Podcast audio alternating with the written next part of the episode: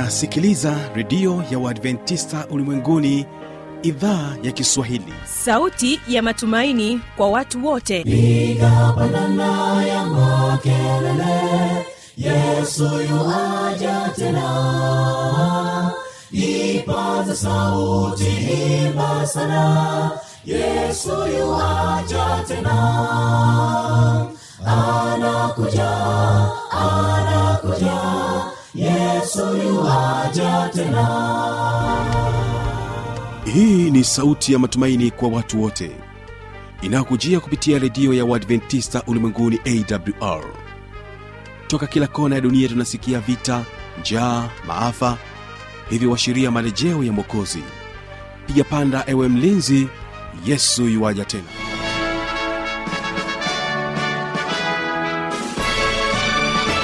unaendelea kuitegea sikio redio ya uadventista ulimwenguni awr ambao moja kwa moja unaipata kupitia masafa mafupi ya mita bendi 25 lakini pia waweza kutupata kupitia morning star fm radio na kwa mtandao wetu wa www org.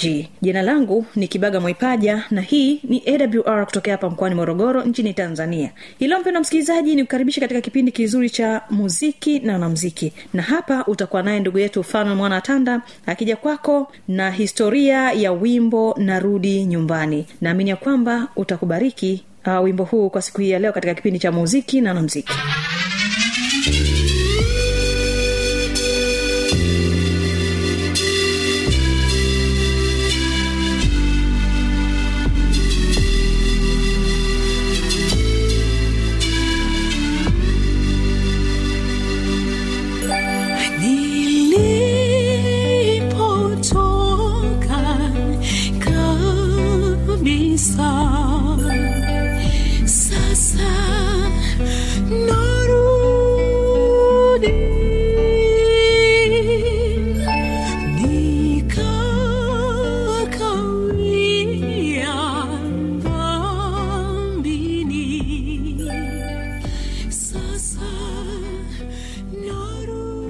msikilizaji wa kipindi cha muziki na wanamuziki. Nipende kukaribisha tena katika kipindi hiki kizuri kabisa cha muziki na wanamuziki. Leo tena hapa utaweza kusikiliza historia ya wimbo unasema kwamba narudi nyumbani. Narudi nyumbani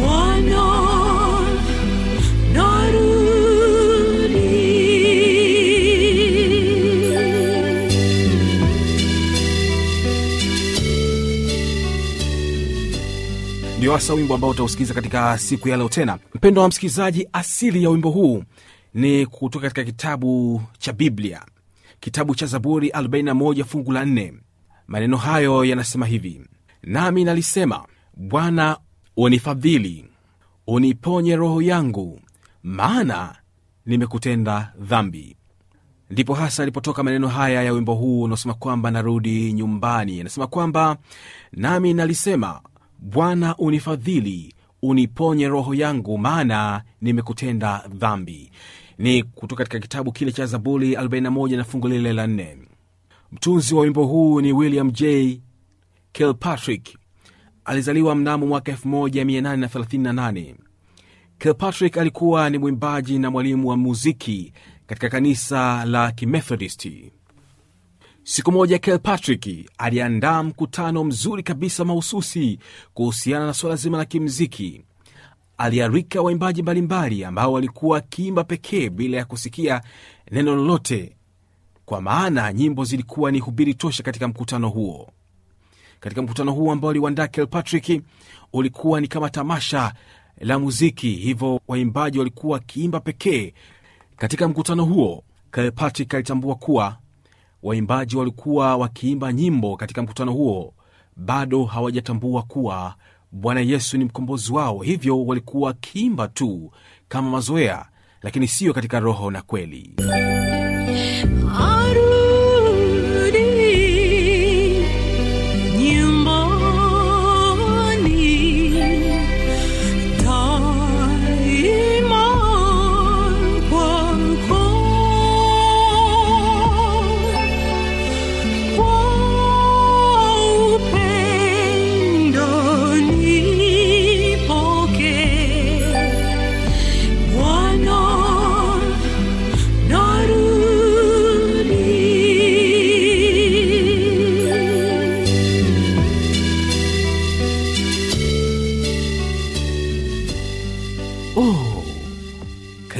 kilpatrick baada ya kuona hivyo alijiona mnyonge na mwenye mzigo mkubwa na akasema bwana anahitaji niandike wimbo maalum kwa ajili ya waimbaji ambao utanifanya nitafakari kile ninachokiimba.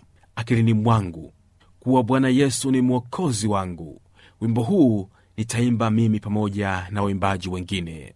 Kilpatrick anasema nilifanikiwa kuandika wimbo huu na niliwimba kila siku jioni na wakati nikiimba wimbo huu nilisikia moyoni mwangu mungu wa mbinguni akiongea nami moja kwa moja. Ujumbe haukupotea wakati huo huo. Mara kwa mara aliendelea kutafakari ujumbe wa wimbo huo. Mpendwa wa msikilizaji sikiliza wimbo huu ambao umeimbwa na dada beatrice wagala na kuandikwa kimuziki na william j. Patrick ambapo umeweza kusikiliza historia yake katika siku ya leo. Mimi ni fanuel tanda barikiwa.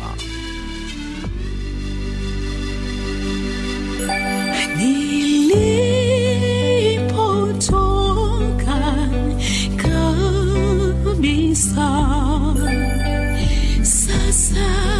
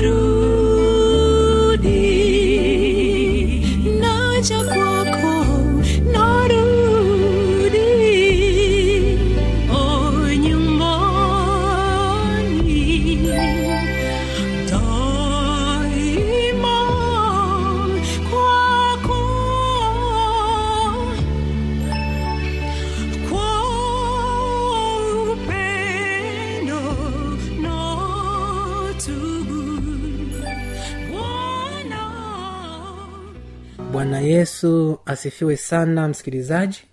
Karibu tena katika kipindi kizuri kipindi ukipendacho kipindi kinachokupatia maneno yanayoleta faraja. Wa haya masomo kwao utaendelea kubarikiwa sana. Ko karibu sana karibu sana. Na somo letu la siku hii ya leo lina kichwa kinachosema majibu ya mungu kwa maombi yetu bwana yesu asifiwe sana. Basi tuweze kuomba tujikabidhi mikononi mwa mungu tunapoanza somo letu. Tuombe. Baba mungu wa bwana wetu mungu mkuu mwenye enzi na utukufu asante kwa upendo wako asante kwa ajili ya msikilizaji. Tun- tun- tunakushukuru na tunakuomba sasa ukatufunike kwa mbawa zako tulipotanga mbali nawe. Lakini basi tunahitaji maneno yako ya faraja maana tunaishi katika ulimwengu ambao unahitaji faraja. Mimi na msikilizaji wako tupatie faraja ya neno lako katika jina lako yesu amina. Majibu ya mungu kwa maombi yetu ndiyo somo letu. Msikilizaji karibu twende pamoja katika somo la leo. Mungu amekuwa ni mwaminifu sana kwa watu wake. Mungu amekuwa akijibu maombi. Lakini mungu anataka tumweleze haja zetu. Anatambua tunachokihitaji na maombi yanaweza kupata majibu. Ombi linaweza kupata jibu tukimwomba mungu kwa sababu yeye ameahidi na ahadi zake ni za kweli. Ombeni nanyi mtapewa tafuteni nanyi mtaona bisheni nanyi mtafunguliwa. Hizo zote ni ahadi za mungu. Lakini sasa lazima tuelewe ya kwamba maombi yanaweza kupata jibu la ndio. Bwana yesu asifiwe sana. Kama tumeomba sawasawa na mapenzi ya mungu. Maombi mengine msikilizaji yanaweza kupata jibu la hapana kama hatujaomba sawasawa na mapenzi yake mungu. Huo ndio ukweli. Biblia inafundisha na kusema hivi katika kitabu cha yakobo 4 aya ile ya tatu. Andiko linasema hata mwaomba wala hampati. Hata mwaomba wala hampati. Mm-hmm. Kwa sababu mwaomba vibaya ili mvitumie kwa tamaa zenu. Msikilizaji hapa andiko liko bayana liko wazi ya kwamba tunaweza tukaomba tusipate kwa sababu tunaomba vibaya. Kwa hapa cha kujifunza ni kwamba kumbe kila mmoja wetu anatakiwa kuomba vizuri. Ukiona huja umeomba kitu fulani hujapata jitasimini jipeleleze. Kwa nini nimeomba hiki na sijapata? Kumbe kila mmoja wetu anatakiwa kuomba vizuri ili mungu ampe jibu la ndio na wala si la hapana kwa maombi yake. Maana unapoomba kitu unatazamia upate kitu. Maana andiko linasema mwaomba vibaya hampati. Kumbe mtu anaomba vizuri anapata. Bwana yesu asifiwe sana. Kwa neno la mungu linatupatia faraja. Kwamba anayeomba vibaya hapati. Anayeomba vizuri anapata na sasa tutaangalia anayeomba vizuri anaombaje na anayeomba vibaya anaombaje. Sasa msikilizaji tunapaswa tutambue umuhimu wa maombi maana ya maombi. Kwa sababu somo linasema kwamba majibu ya mungu kwa maombi yetu. Kumbe mungu anajibu ila tu tukiomba vizuri. Bwana yesu asifiwe sana. Lakini pia maombi mengine yanaweza kupata jibu la subiri. Maana mungu kwa hekima yake anaweza kuona ni vyema mtu asubiri kwanza. Unaweza kitu fulani sawa kabisa. Una umuhimu nacho sawa kabisa. Ila kuna wakati mungu ataruhusu kwamba kwa wakati kama huu kitu hiki kinakufaa. Kwa unapoona umeomba sawasawa mapenzi ya mungu na kwa wakati huo kwa mtazamo wako kwa wakati wako mungu hajafanya Aa, wakati wa bwana ukifika atafanya. Bwana yesu asifiwe sana we subiri kwanza. Wakati wa bwana ukifika atafanya. Bwana yesu asifiwe sana. Huenda wakati huo ukaomba bwana asikupe jibu wakati huo lakini kwa wakati wake atafanya. Mfano huenda ni kijana mdogo anaweza kuomba mungu ampatie mke au mume. Wakati hajafikia umri wa kupata mke au mume na anaomba kabisa ana miaka kumi na tatu kumi na nne au kumi na tano anaomba e, mungu nipe mme o nipe mke mzuri huku hajafikia umri hilo ombi sio baya. Anatamani jambo jema ila kwa wakati haujafika. Ukimwomba mungu omba mungu wakati ukifika nipe lakini si unaomba wakati huo. Kumbe wakati wa bwana wa wewe kukupatia haujafika. Bado kijana mdogo soma kwanza jipange kwanza. Umri ukishafika mungu atakupa. Bwana yesu asifiwe sana. Lakini pia unaweza ukakuta mtu anaomba huenda anaomba mchumba lakini mtu huyo ajafanya maandalizi ya kutosha. Huenda mtu huyo anaishi kwa shemeji anaishi kwa mjomba hana hata godoro hana hata kitanda anaomba apate mke apate mchumba. Sasa rafiki mungu hawezi akakupatia huyo mchumba. Atakwambia subiri. Jipange kwanza. Tafuta godolo tafuta kitanda. Alafu sasa utapata mke kwa mtu anaweza kaangaika jamani mbona mke sipati? Aa, kuna vitu ambavyo mungu anataka tuvifanye kwanza. Kuwa na mke ni jambo jema ila tengeneza mazingira kwanza. Maana biblia inasema kwamba ndoa iheshimiwe. Jipange kwanza uwe na godolo uwe na kitanda omba mke na mungu atakupa mke. Bwana yesu asifiwe sana. Lakini ukiharakisha harakisha unaweza ukaoa sawa kabisa lakini baada ya kuoa basi mambo yasiende vizuri. Na ukaanza kujuta. Fanya maandalizi kwanza maana mungu ni wa utaratibu na yeye anajibu maombi kwa utaratibu. Kwa hiyo msikilizaji hivyo tukiona kuwa mungu hatupi yale tunayoyaomba tusidhani kuwa mungu anasema hapana. Huenda anatutaka tusubiri kwanza. Mungu anahitaji tusubiri kwanza. Atatujibu kwa wakati. Bwana yesu asifiwe sana kwa hiyo mungu pia anaweza akatupatia jibu la fanya hivi kwanza ndipo upate ulichoomba. Umeomba jambo zuri ila mungu anakwambia fanya moja mbili tatu kwanza. Alafu utapata kile unachokihitaji. Labda nitoe mfano mwingine. Katika biblia tunapata mfano wa yule kipofu aliyeomba aponywe upofu wake alipakwa tope machoni na akaambiwa aende akanawe kwenye bwawa la siloam ndipo apate kuona na neno hili tunalipata katika kitabu cha yohana sura ile ya tisa aya ya sita na ya saba. Biblia inasema alipokwisha kusema hayo alitema mate chini akafanya tope kwa yale mate akampaka kipofu tope machoni aya ya saba. Akamwambia nenda ukanawe katika bwawa la siloamu maana yake aliyetumwa. Basi akaenda na kunawa akarudi akiwa anaona. Bwana yesu asifiwe sana. Kwa hiyo mungu alimpatia shariti huyo mtu aliyetaka kuona kwanza kwamba nenda kanawe. Mungu alikuwa na uwezo wa kumponya pale pale lakini akamwambia "Aa, nenda kanawe. Mungu akataka afanye kitu fulani kwanza maana huyu ameomba aponywe upofu wake. Lakini mungu akamwambia nenda kafanye moja mbili tatu. Nenda kafanye moja mbili tatu. Nenda kanawe katika birika la siloamu. Na alipotii alipoenda alivyonawa akarudi ameona. Lakini vipofu wengine waliguswa tu na yesu wakaona. Na wengine wala hawakuguswa kabisa. Ila waliambiwa na yesu imani yako imefanya nini? Imekuponya. Nao wakaona ila huyu sasa tunayejifunza habari zake katika kitabu cha yohana sura ya tisa aya ya sita na ya saba yeye alipewa jambo la kufanya kwanza ndipo apate kuona. Alikwenda kwenye bwawa la siloamu lile aliloambiwa na yesu. Aliponawa akaanza kuona. Kwa hiyo wakati fulani unaweza ukamwomba mungu akaruhusu akutendee ulichokiomba. Akiona kinafaa sawasawa na mapenzi yake. Lakini wakati fulani unaweza ukaomba kitu fulani lakini mungu akasema "Ah, ah, wewe fanya kwanza moja mbili tatu. Ndipo nitakupa na hiki ulichokiomba. Kwa si kwamba mungu asikia hapana. Mungu anasikia. Ila mungu anafanya mambo kwa wakati wake. Anafanya mambo kwa mapenzi yake. Mungu ni mwaminifu kabisa. Na nikupatie mfano mwingine tena katika bibilia tunajifunza katika kile kitabu cha wafarume wa pili sura ile ya tano.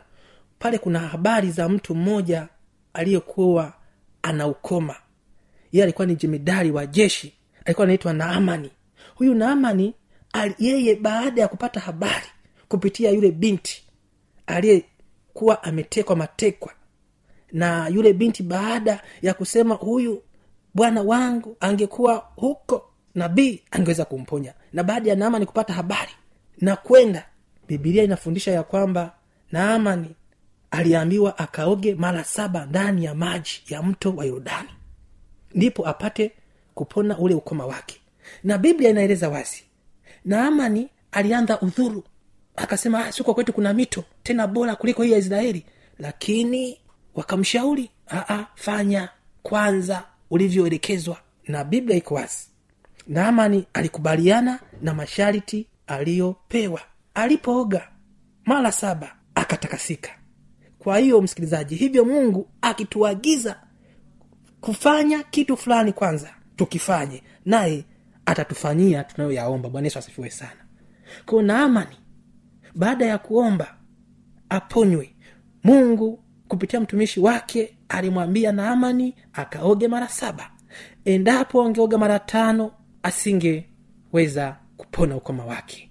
Angefanya mara sita isingewezekana akatimiza haki yote kwa kuoga mara saba katika ule mto yorodani na hatimaye akatakasika. Kwa hivyo ndivyo bwana anavyohitaji watu wake tuwe. Tuwe watu wa maombi tuwe watu wa kuacha mapenzi ya mungu yatimizwe. Tuombe sawa lakini tuache mapenzi ya mungu yatimizwe. Bwana yesu asifiwe sana. Kwa hiyo huenda umeomba vitu fulani huenda hujapata jitasimini. Je kuna kitu chochote ambacho nimekifanya ni kinyume na mapenzi ya mungu jitasimini. Lakini pia jitasimini kwamba huenda mimi nimeomba lakini kumbe wakati wa bwana haujafika wa kufanya. Endelea kuomba na bwana atafanya. Bwana yesu asifiwe sana. Basi haya ndiyo maneno yalitayo faraja. Bwana atubariki sana. Lakini pia unahitaji faraja unahitaji maneno mengine ya faraja unahitaji aya zingine za biblia za faraja. Lakini pia unatamani kuuliza swali katika biblia basi namba yangu ni sufuri sita tano sita ishirini na nne kumi ishirina tano. Na namba yangu ya voda ni sufuri saba tano nane thelathini na mbili hamsini na saba kumi na moja. Hiyo ndiyo namba yangu. Piga simu kwa ajili ya kuuliza swali au huenda jambo lolote unahitaji faraja katika neno la bwana nami mtumishi wake taweza kupatia maneno ya bwana yaletayo faraja. Basi tuombe tunapohitimisha na kufunga somo letu. Baba mungu wa bwana wetu asante kwa sababu tumeona unajibu maombi na unajibu kwa wakati wako. Lakini pia wakati fulani tunapoomba tujichunguze je tunaomba sawasawa? Huenda wakati fulani tunaomba kwa ubinafsi. Ndio maana hatupokei baraka hizi lakini sasa tunachokuomba na kukusihi ukatufundishe kuomba kama wanafunzi wako ulivyowafundisha. Msaidie msikilizaji nisaidie nami pia tuziamini ahadi zako. Na tena tunakuomba na kukusihi ukatuandae katika juma lijaro kwa maneno yaletayo faraja. Katika jina kwa yesu bwana wetu amina. Kama una maswali maoni ya changamoto anwani hii hapa. Redio adventista ulimwenguni awr sanduku la posta 172 morogoro tanzania. Anwani yetu ya barua pepe ni kiswahili at awr org. Namba zetu za mawasiliano ni kama zifuatazo. Simu za kiganjani namba 767 56882 au 784 297297 ukiwa nje ya tanzania kumbuka kuanza na namba kiunganishi alama ya kujumrisha 255 unaweza kutoa maoni yako kupitia facebook kwa jina la awr tanzania. Kumbuka siku ya kesho tutakuwa tukianza effort yetu ambayo naamini ya kwamba itakuwa ni baraka pekee kwako. Basi endelea kujiandaa kwa ajili ya effort hiyo. Naamini ya kwamba mungu ataweza kutukuzwa kwa jina lake. Sina la ziada tukutane kipindi kijacho. Sauti ilisikika mjini rama kilio na maombolezo mengi. Raheli akiwalilia watoto wake. Lakini hakutaka kufarijiwa kwa kuwa hawapo tena. Bwana asema hebu sauti yako usilie mama na macho yako kamwe yasitoke machozi tulia Eh, moyo bwana asema hebu zuia sauti yako usilie baba na macho yako kamwe yasitoke machozi tulia ejipe moyo. Maana kazi yako itapata thawabu na kwa nguvu mpya nguvu mpya utainuliwa tena. Wakati tulio nao si wa kuomboleza tena za kilio zimepita zimekwisha sasa twasonga tena. Mbele kwa kazi yake bwana matokeo kamwe hayatatukatisha tamaa. Mhm, na tutaweza yote kwa jina lake mwenye nguvu na kwa mkono wake yeye mwenyewe atatuongoza. Wakati tulio za zimepita zimekwisha sasa twasonga tena. Mbele kwa kazi yake bwana. Matokeo kamwe hayatatuka tukahatisha tamaa. Mhm. na tutaweza yote kwa jina lake mwenye nguvu na kwa mkono wake yeye mwenyewe atatuongoza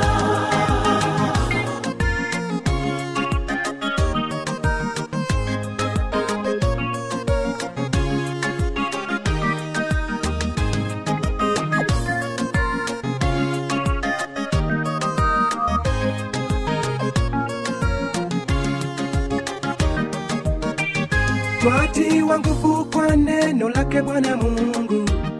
Mm. asemapo baadaye hayo yote nitarejea. Nami nitaijenga tena nyumba yake daudi iliyoanguka. Nitajenga tena manguko yake nitaisimamisha. Ajili yake bwana twaweza kuuawa mchana usiku kutwa twahesabiwa kuwa kama kondo wasubirio kuchinjwa lakini katika mambo haya yote tumeshinda. Na zaidi ya kushinda kwa yeye aliyetupenda jina lake lisifiwe milele. Baada ya siku hizo za kupigwa vikali kama alivyoahidi nguvu mpya ametupatia tena. Wakati tulio nao si wa kuomboleza tena zimepita zimekwisha. Aha, sasa tasonga tena. Mbele kwa kazi yake bwana. Matokeo kamwe hayatatukahatisha tamaa. Na tutaweza yote kwa jina lake mwenye nguvu na kwa mkono wake yeye mwenyewe. Atatuongoza wakati tulio nao si wa kuomboleza tena kilio zimepita zimekwisha Aha, sasa tasonga tena. Mbele kwa kazi yake bwana. Matokeo kamwe hayatatukahatisha tamaa Mhm. na tutaweza yote kwa jina lake mwenye nguvu na kwa mkono wake yeye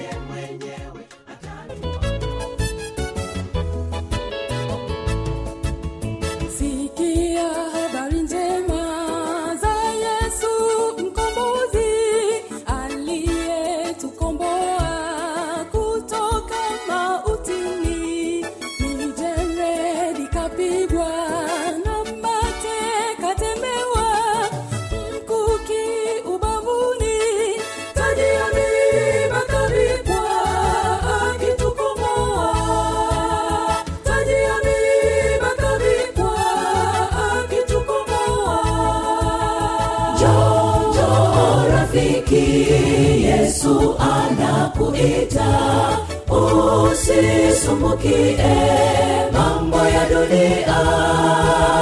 Kifo chake Kalvari alishakukomboa. Jitoe sasa kwa Yesu, uwe salama.